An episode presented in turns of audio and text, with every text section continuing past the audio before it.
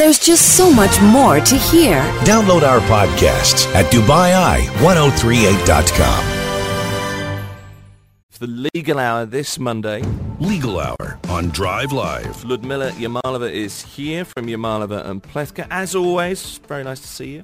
Great to be here and good, Good to to see you have all. you in. Now, we're going to start with two questions today, actually. The first of those came in by email, and we'll come to the first question in by text from Mark in a second.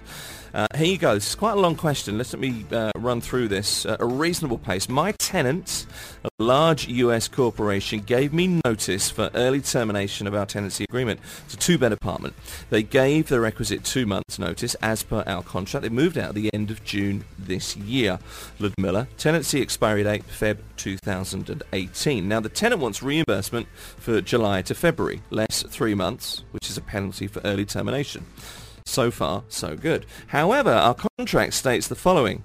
Uh, in the event of the 12 months tenancy contract terminated early by the tenant, they agreed to give two months notice and the rental monies will be paid to the landlord until the release of the apartment to a new tenant for the same amount of rental received or more. I have not and will not be able to replace the tenants with anything close to what I was getting. Uh, 187,000 a year versus market rates now of 140,000. This person is asking, do you think the court would apply clause 21 or deem three months alternative reimbursement, uh, reimbursement more reasonable? My family and I are moving into the apartment as a result, this person is saying. What, what do you think about that? Well, there are a number of things I wanted to uh, highlight about this very specific scenario, but Mm. but let me first answer the question, and then I'll make uh, just general observations afterwards. So, what the uh, the question here is one related to a legal principle that's called liquidated damages, and that is penalty for early termination of a contract, and it, this could apply to any contract, a rental or any other commercial contract. So, it sounds like from the, the the the draft of the contract, the penalty that is in the contract is um, the, for early termination is three months plus a two months notice, which uh, which was given, and the tenant is willing to pay the three months uh, penalty as per. Actually, sorry, the contract says actually something else, but the tenant is willing to pay three months penalty. Uh, for early termination, but uh, the contract is a lot more broad, if you will, in terms of what liquidated damages would be. Now, there is a principle in the UAE law that judges, the liquidated damages, generally speaking, are allowed. And the liquidated damages basically is a penalty for early termination of a contract. So liquidated damages are allowed. However, courts do have the discretion or the authority to uh, to decrease liquidated damages, and even though they um, there's perhaps a, a formula, a fairly specific formula in the contract. They cannot increase them, but they can decrease them.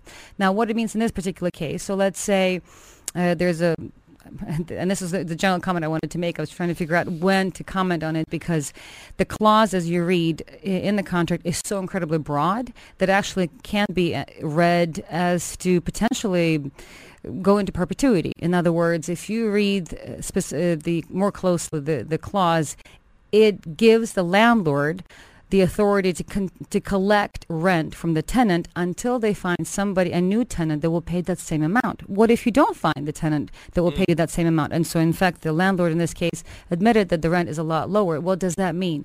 Can you then, if you actually use that term, uh, that interpretation of the clause uh, literally, then you truly could be from year to year. You can continue to have the same, uh, hold the same tenant responsible for the original rent because you, as a landlord, can no longer find a new tenant that will pay that same amount. So do you see? So that clause, the way it's drafted, is highly unreasonable and and very vague, and will not be enforced in in this jurisdiction or any other jurisdiction. That's why I'm surprised that the tenant actually signed up to it, especially the tenant being a- large American corporation. Uh, whoever read or si- uh, gave the sign off on signing on agreeing to that term was not very well prepared or well versed You're trying in to be so terms. polite, Ludmila. You're like, well, Yeah. they were just not reading closely enough. Well, I well I, I have to believe that they read, but they just must not have understood it correctly. Um, anyway, so that was a, a very a very broadly drafted uh, clause that would not be uh, would not be enforced in this jurisdiction. But let's say even if the clause, the liquidated damages clause, was more narrowly drafted and more reasonable, or uh, or more um, I guess more limited in terms of time frame, because in this case it could go on forever. Even then, the court has the authority to take it down if the damages that are suffered by the landlord, in fact, do not quite correspond with the amount of li- liquidated damages clause. So uh, the, the, landlord in this particular question did use the word reasonable. And so what, that's also the standard that the court would look. What was reasonable? What would be the reasonable liquidated damages? So in this case, since the tenant did offer three months, the chances are that the court would uh, would accept the three months versus enforcing this this otherwise very broad uh, definition of liquidated damages. So that's sort of the legal side of the equation. But in practical terms, what can the landlord do in this case? Because the landlord has already, sounds like, cashed the check for the remainder of the lease, which is about nine months. Uh, and so he or she already has cop, uh, the, the, the money or the cash in the account. So now it's really the burden is on the tenant to do something in order to try to get the repayment of or refund of this um, of the lease, and that is it's the burden is on the tenant to file a case with the court or the RDC to claim the refund or um, uh, the remainder of the um, rental value. So legally speaking, the uh, assuming they paid that all up front. Uh, well, based on the question, it I'm sounds like the have, yeah. yes, they've already paid. Yeah. So really, the burden here is on the tenant to pursue this. But um, would I? What would be my recommendation to either party? I'd say it's just better to agree that um, uh, just to accept the three months. It's quite actually quite reasonable under the circumstances. Mm. Uh, accept the three months and just shake hands and part ways instead of going down the route of legal uh, recourse. And do you think that the, the landlord has sort of reduced the amount of damages they could be considered for because they've moved in as a result because they can't they can no longer say look this place is sitting empty if they're using it the the damages surely are not as much as they would be if it was sitting there empty well said and very well noted. And in fact, you're right. So, in, in if this case does proceed to RDC, it is possible for the uh, for the tenant to actually argue that even three months at this point is too much because if the landlord moved in uh, themselves, uh, then they would they may have to prove to the court the actual damages that they have suffered as a result of this early termination. And since they moved in themselves, then, as, as Natalie correctly pointed out, they've basically mitigated their own uh, losses. And they seem to have been reasonable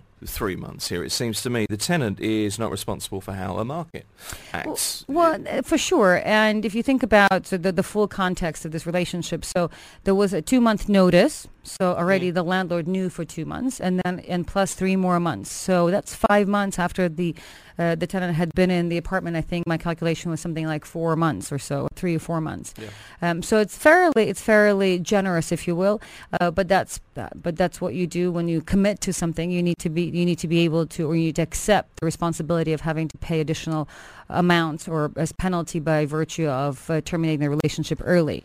Uh, but um, otherwise, these are market conditions, and uh, this just goes with the territory. Whenever you own property, prices go up and down, and unfortunately, that's just the nature of the beast, as the saying goes. And the tenant cannot be held responsible for the fact that the market value has has fallen. And um, even even if the property was um, so you know they've given the five months, so there's three months, the two months notice period, and the three months um, that they've given as a penalty. If that apartment or property is filled within any of those three months, even the difference at what is it, 187 and 140, mm. one month's rent would cover the disparity anyway. So I really don't, I don't see there's much of an argument here, to be honest.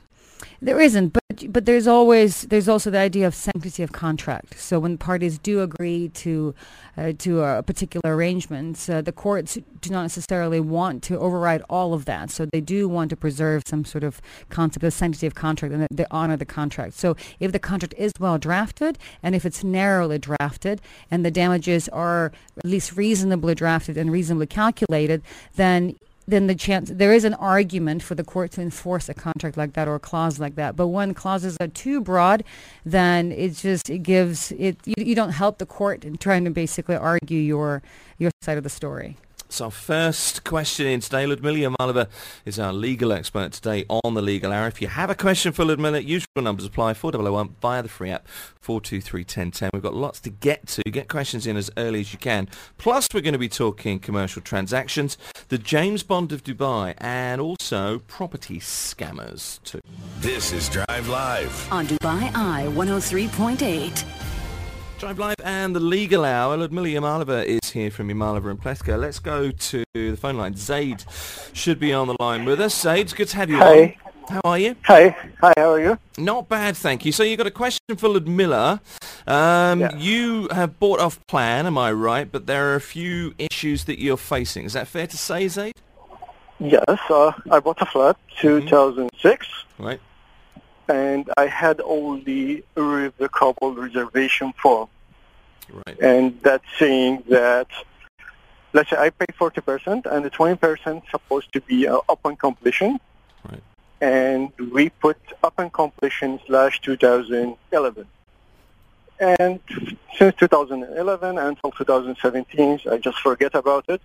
Until recently, I just follow up with the developer, and they said no, because of the expo and everything, they are refunding and they can't finish the projects. 220 is supposed to be complete. So they advised me to do and make a contract. They have a contract. So I asked them, I want the same contract that my peers and that time they already signed it. So they sent me the contract, the draft contract, but they changed the completion date to 2020. Then I will not be eligible to claim any compensation, which is 44% for each year's delay in the same contract, the draft one. So they want me to sign the new contract saying that the delivery date of the project is 2020, not 2011, as per my irrevocable reservation form. So I don't know what to do now. Okay. I, I cannot claim my things, or I can go to court and claim it, or that's it. I just have to forget about the 10 years back. And you've been waiting for this since 2006. So you've been waiting Six. 11 years, Yes, exactly. having paid, what, 60% Forty so far? percent. No, I paid 40% and you're due to 40%, pay and 20. Twenty is supposed to be on. Yeah, Okay. completion. Uh, and you just want a perspective from Ludmila, I guess, on what, where you stand. Yes. All right, Ludmila. Uh, say, let me just clarify a few things. You said you paid 40% and 20% on completion or 60% on completion? No, forty percent. It was five percent each three months linked to constructions, even though it was not linked to constructions. But they forced us. They said, if you will not pay, we will cancel everything, and you'll not have anything. So we have paid it until we reached the forty percent. Now the twenty percent is supposed to be up upon completion date slash twenty eleven. It was this sentence plus the date. Why we put this one? I forced them to put this one because if 2011 will pass, they will force me to pay 20 percent even there is no construction. So I put that sentence. They said, okay, this is the deal. So we put this statement plus 2020, 2011. And the new So contract, yeah. and the new contract you're being asked to sign, it's for the same project, the same property, or Same everything, same, no any changes happen. okay. Nothing. So now you have two options. One option is to cancel the contract, and the other option is to, con- well, I guess three options: cancel the contract, continue on with the existing contract, or third, accept the new contract. Let me come walk you one by one. So if you um, if you cancel the contract, the only way to really cancel the contract is for you to file a case with the court. If you do, and uh, and in, the, in your case, what you would what you would claim is what's called a breach of contract, and the breach is by virtue of the fact that obviously the property was not delivered as per the original contract, which was. May I interrupt you? Go ahead. Yeah, yeah. There, earlier, I don't have a contract. I have a revocable reservation, apartment, apartment reservation. Is actually that's what I, they are doing now. They are proposing a contract to me to sign. Sure. But earlier, I don't have any. Like, okay, it's it's a, it's, it's Yeah. actually it's a great Yeah. comment and it links to a topic I wanted to discuss um, at today's show Oh, if we okay, get to it. No, no, it's it's it's not. So I'm glad I'm glad you raised raised it right now. So you made a very interesting comment and that is you don't have a contract. And so here let me just to clarify the definition of a contract. For a contract to be a contract, it doesn't have to say I'm a contract. Any Oh, okay. any any piece of paper can be a contract. A contract could also be a verbal contract. And it just becomes a matter of what are the terms of that contract. So what your reservation agreement is a contract. Whenever there's any kind of exchange of, of services or goods, um, then there's a contract. So obviously you gave money, so you gave money for something, so in exchange for something else. And the exchange in your case was going to be the delivery of property. So there is a contract, there's a contractual relationship. The terms of that contract is something for the court to determine, and it would be determined either uh, uh, on the basis of the various correspondences or updates, um, whatever other documents that you have between you and the developer, or it would just be for the court to interpret on the basis of whatever information um, the court deems relevant. Um, so there is a contractual relationship, and just because you don't have what's called, you often referred to as an SPA, sales and purchase agreement, does not mean that you don't, do not have an enforceable contract. So what you can do is you one option is for you to uh, to cancel this contractual relationship, the original contractual relationship. And it sounds like there are enough enough documents um, where at least it shows the original uh, anticipated completion date, which is going to be 2011. So therefore, that date has already passed, and therefore you can claim the contract has already been breached by virtue of the fact that the developer did not deliver the property timely. When you cancel the contract, however, you have to your only remedy then is, and, and this has to be done through the court, but the only remedy you can ask for and this is as per the UAE contract law, is penalty is a, a, reinstatement of the parties into the, the original position. So in your case, it's a refund of your original investment plus uh, legal interest on every year. Uh, oh, actually, it's, it's, for every year from the time you filed the complaint. So let's say in your case, let's say just use a ra- random number, you invested your 40%. It was one million dirhams. So if you claim breach of contract and then cancellation of the contract, then you will ask. You need to ask the court to get a, to uh, for a refund of your one million, and then also whatever legally appropriate interest rate, which is about nine to twelve percent per year, but it only starts uh, ticking from the time you filed the complaint. So if your case goes for another two years, so let's say you have the one million plus another approximately 10 uh, percent for every year of, um, uh, of of the litigation.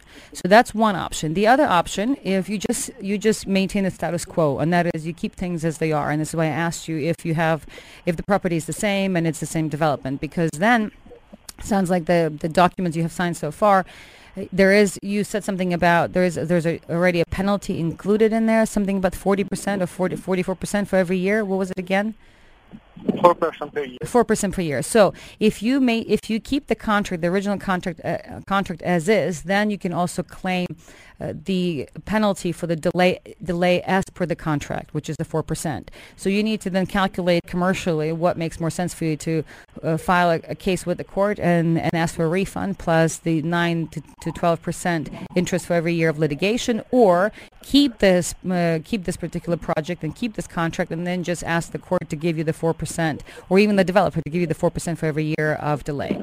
So that's your other option.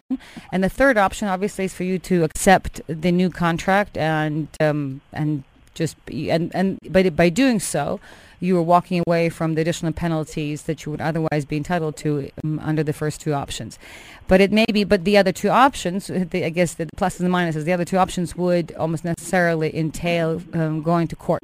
And every time you go to court, you have to spend money and, and uh, court fees and so on and so forth. So commercially, it might be yeah. more expensive and also emotionally more, uh, more taxing for you yep. to, uh, to go with litigation than just to agree with the developer. So at that point, it becomes a commercial and personal decision. So the, the, the idea is, do I, I'm in a good position to negotiate with him the new contracts, at least to, to cut some of the compensations and do something little bit may, more fair to me, then I can sign the new one. As I'm, am I in a position to negotiate this one? Uh, for sure, there's always any in any yeah. contractual relationship. There's always uh, an opportunity to negotiate, and and legally speaking, yes, you're in a good position. Uh, practically speaking, I will tell you from experience, developers do not really negotiate very much unless there is an, an actual court case. So oh, you can try, okay. but be, but manage your expectations. Yeah. Zaid, okay. I hope that's helped you. Do you feel like you yeah. have the energy to keep fighting? Do you feel as though this developer's going to finish it by 2020?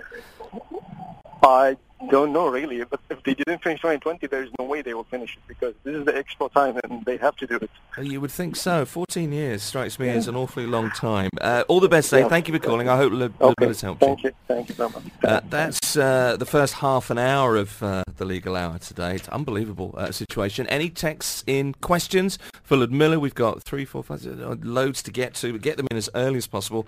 Back with more questions after the news. No matter your preferred communication, stay in touch with Drive Live.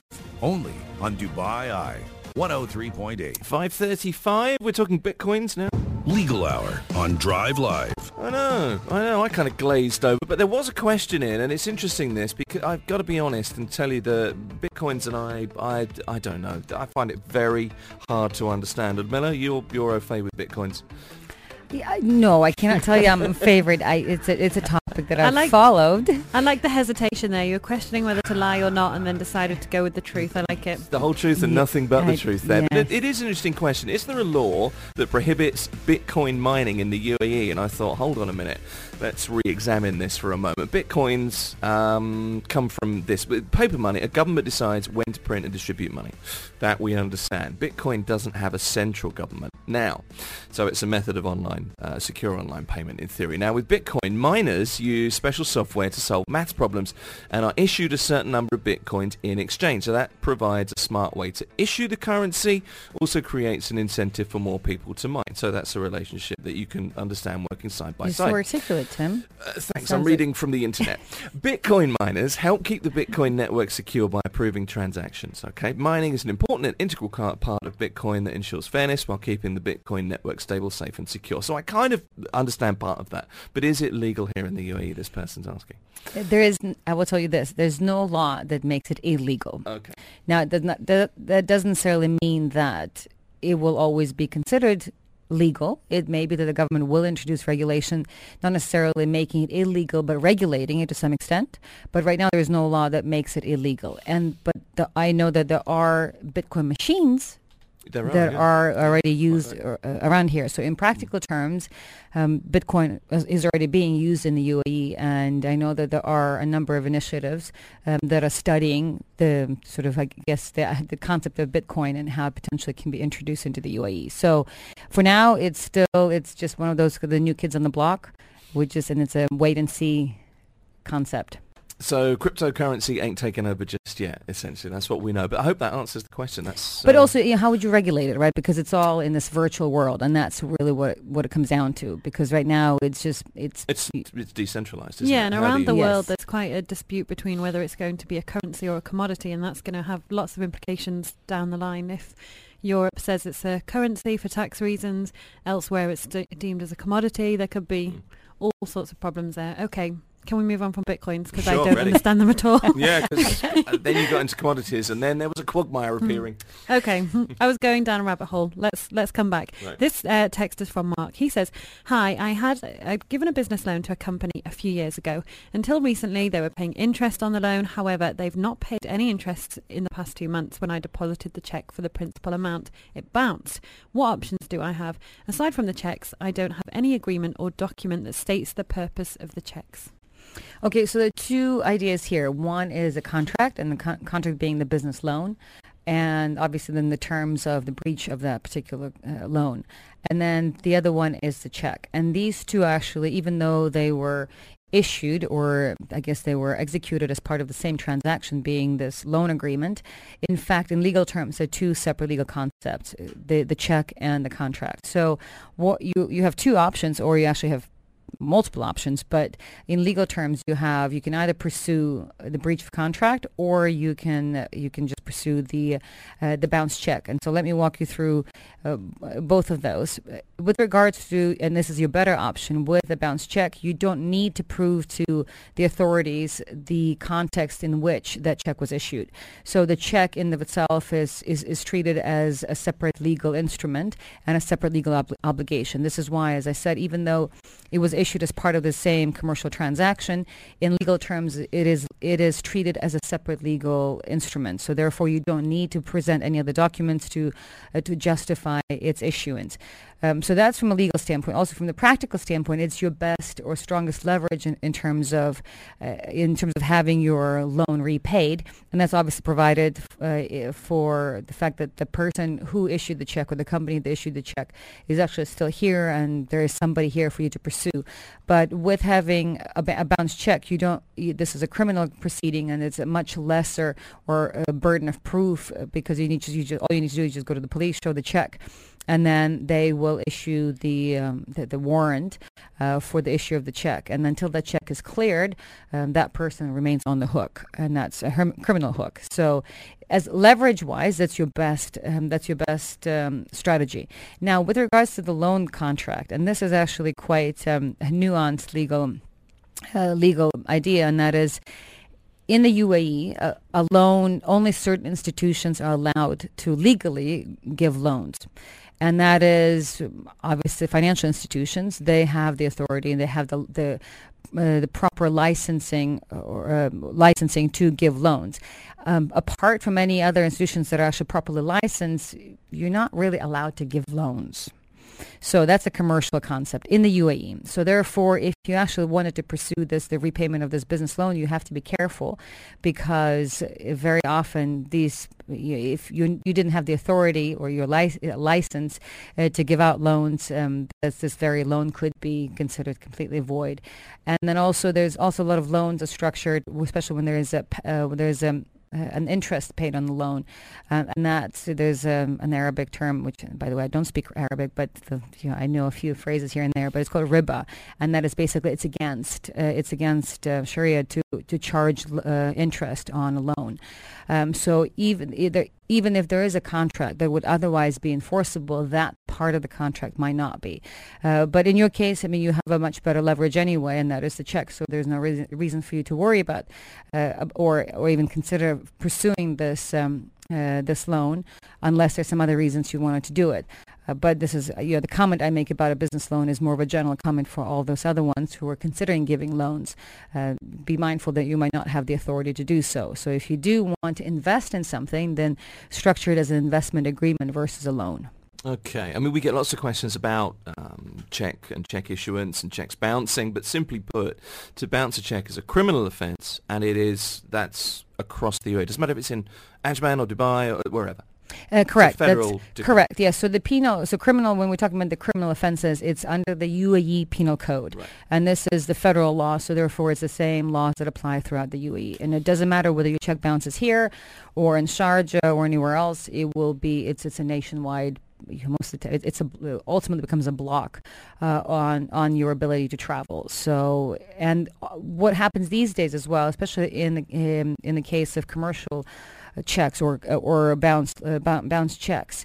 The police does not always pursue the, um, the the person or the entity that you know that's defaulted.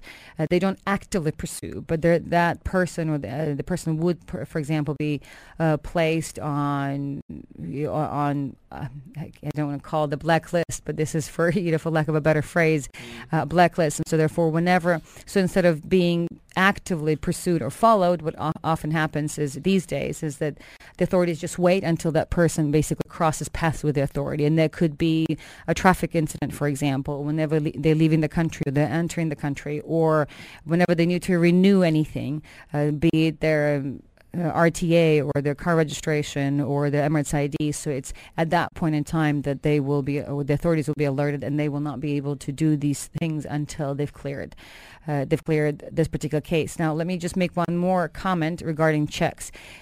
As long as the uh, the moment the check is paid, then that basically case, if you will, goes away. So unlike other cases, it doesn't go on your record, for example, your criminal record. So a check is, and all it takes is just you just need to show up to the police, pay them money, and the whole thing goes away. Okay. Hopefully, uh, Mark, that helps you. And if you've been wondering about uh, checks or have ever had a question over that, that should cover it. Yeah, we've got quite a lot of texts um, through for you, Ludmila, so we'll try and get through these. One question with no name says, are banks allowed by law to block my bank account if they are informed that I've left my company or moving jobs? Also, are companies allowed to do that anyway without my consent? If not, what can I do about it? In short, yes. Uh, both to both of those questions. And are b- banks allowed? Yes. And are companies allowed? Yes. Again, because everything is sort of linked to your Emirates ID, and it's just it's not even so much companies that will notify the banks; it's the authorities. So because whenever you are moving jobs, so your presumably your residency is being cancelled, and therefore your Emirates ID is being cancelled. So the authorities are getting alerted, and so there is an exchange of a cross exchange of information amongst authorities and banks. Uh, so therefore, it's most of the time it's not necessarily the company that's notified the banks; it's it's other authorities. Uh, so eh, so yes, they're allowed to do this. In but what we have seen in the last several years that it's happening less so. So if uh, from memory, four or five years ago, it was just done by default. Whenever anyone was switching jobs, the banks would actually freeze their accounts.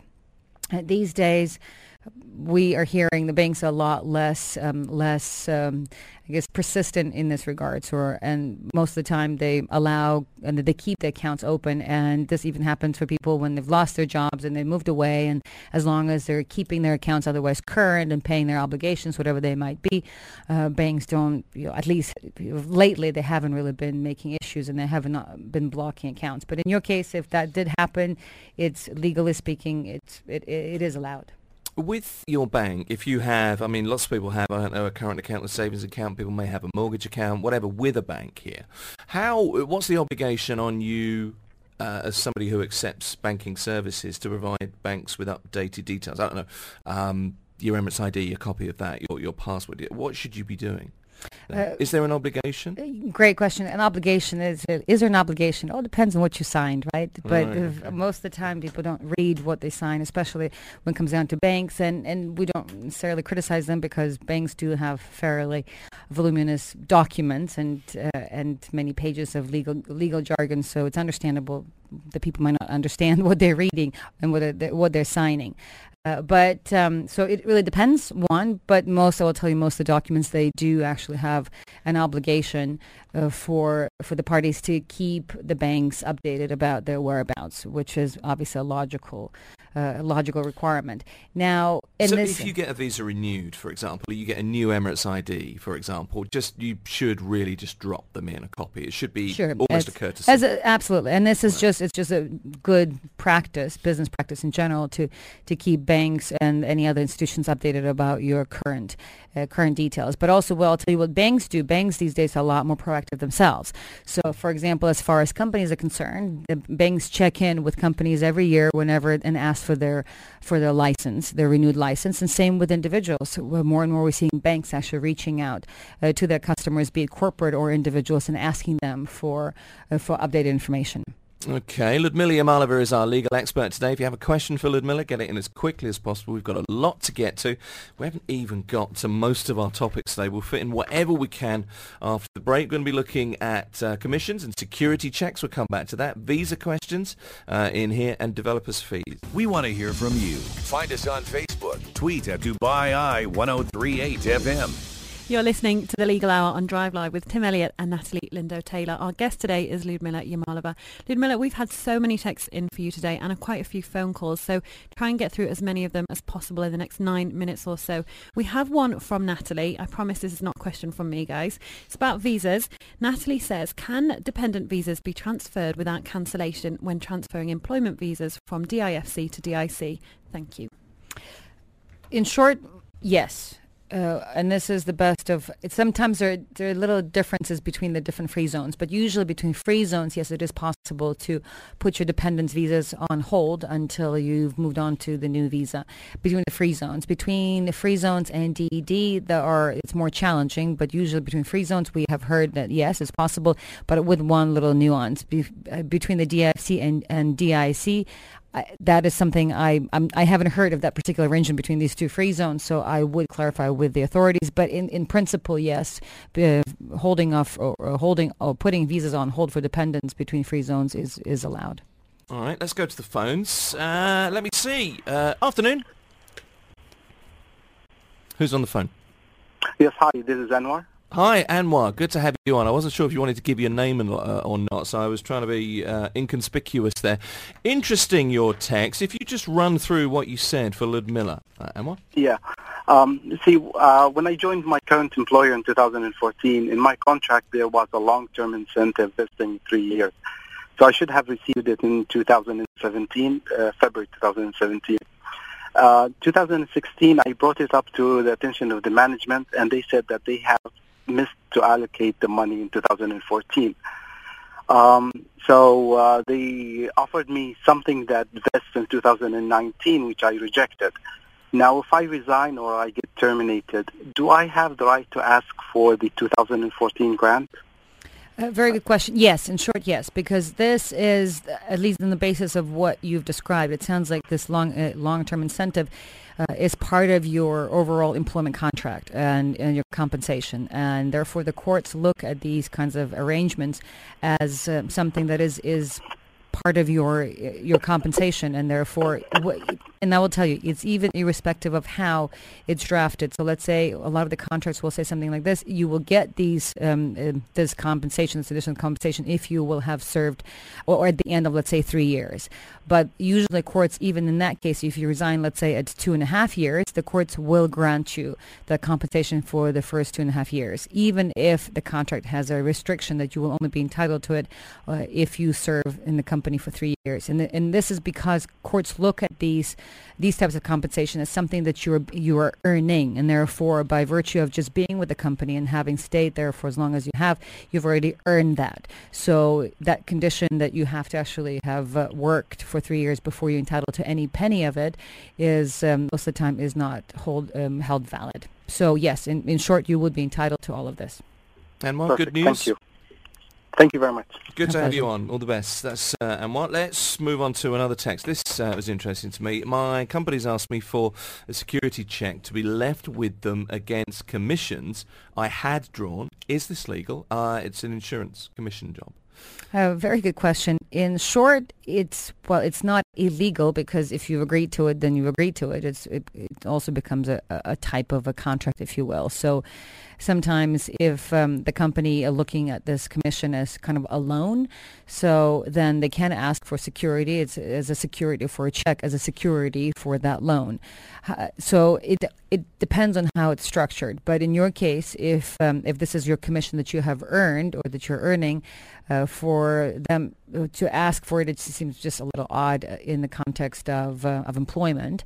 Uh, and um, so the best thing for you to do, I mean, it's it's a personal choice, but um, you, you don't need, you're not required to give them the check unless you want to. It does sound a little bit odd to me, if it's particularly if it's retroactive. If you're a particularly successful commission earner, you've been doing very well in sales. It strikes me. Yeah, I mean, commissions, i- again, commissions, even insur- especially in the insurance um, industry, commissions are considered as part of the salary. So it's just because it's it's it's called commission doesn't mean this is not your salary. And therefore, I mean, it's sort of like, well, I'll pay you your salary for, for the next six months if you give me a post-dated check for the, the these six months. It's just, it's a very odd request. An employment contract, it's it just doesn't make sense.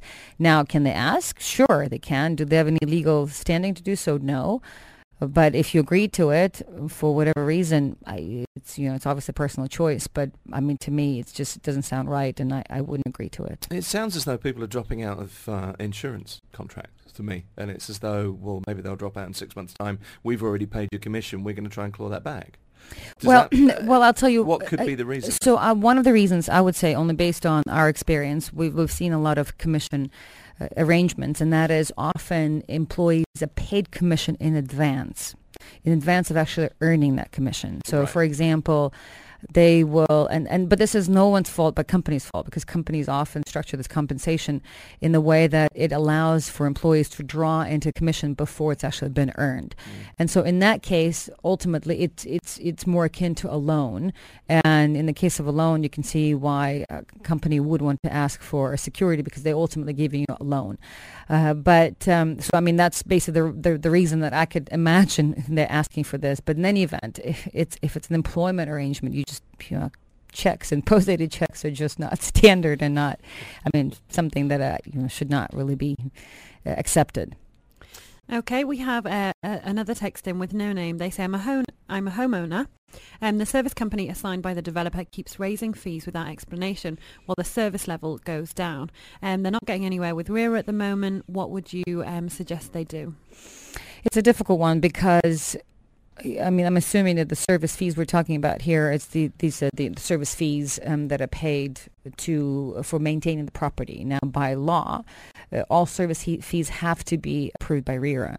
So, I would say first you want to you find out or ask the company to give you a, a documentation from RERA that shows that actually those fees have been authorized. And if they have been authorized by RERA, well, then there is a sign off from a government authority. There's not really much you can do at this point unless you believe that, that those, those fees are not warranted. And in that case, you can collectively approach RERA and see if, um, if you can, uh, if they can figure out a different formula given the level of services. But, um, but if, if there is a sign off from RERA that the fees are, are what they are and they continue to go up, well, then there is not really much in legal terms you can do. Also, there is a, a practical issue of, um, of being able to pursue someone here because even though the service company is the one that's collecting the fees, they you you as a tenant don't have a legal standing to pursue them because you don't have a contract with them. It would be usually most of the time it would be the uh, the developer that will sign the con- the contract for the service uh, with the service company. So therefore, it'd be them that would um, would have a legal standing to bring a case to court, for example, challenging those fees. But I don't think this is a scenario here, and unfortunately, we see too many cases like that where tenants or uh, owners of properties are sort of stuck a little bit in no man's land. But but I would just continue to work with RERA because historically they have been helpful. And is there anything that you know the homeowners could do together to maybe say, look, to the developer, we're not happy with this company that you've employed. Is there any way of changing the contract in the future? Well, absolutely. And remember, this is this whole conversation is in the context of jointly owned properties, right? So it's for the owners who are jointly own the properties to decide how the buildings sh- should be managed. So uh, that I, I strongly encourage negotiations and, and dialogue at every point in time because ultimately we should all be on the same side, right? It should be in the interest of the owners and the interest of the developer that the building is well maintained. Um, so that, that conversation should always take place before any other legal actions are considered. Legal expert Mondays, Ludmila Yamalova from Yamalova and Plewka in JLT. It's been a pleasure having you here. Good to see you. Thank you. Great to be here. Thank you.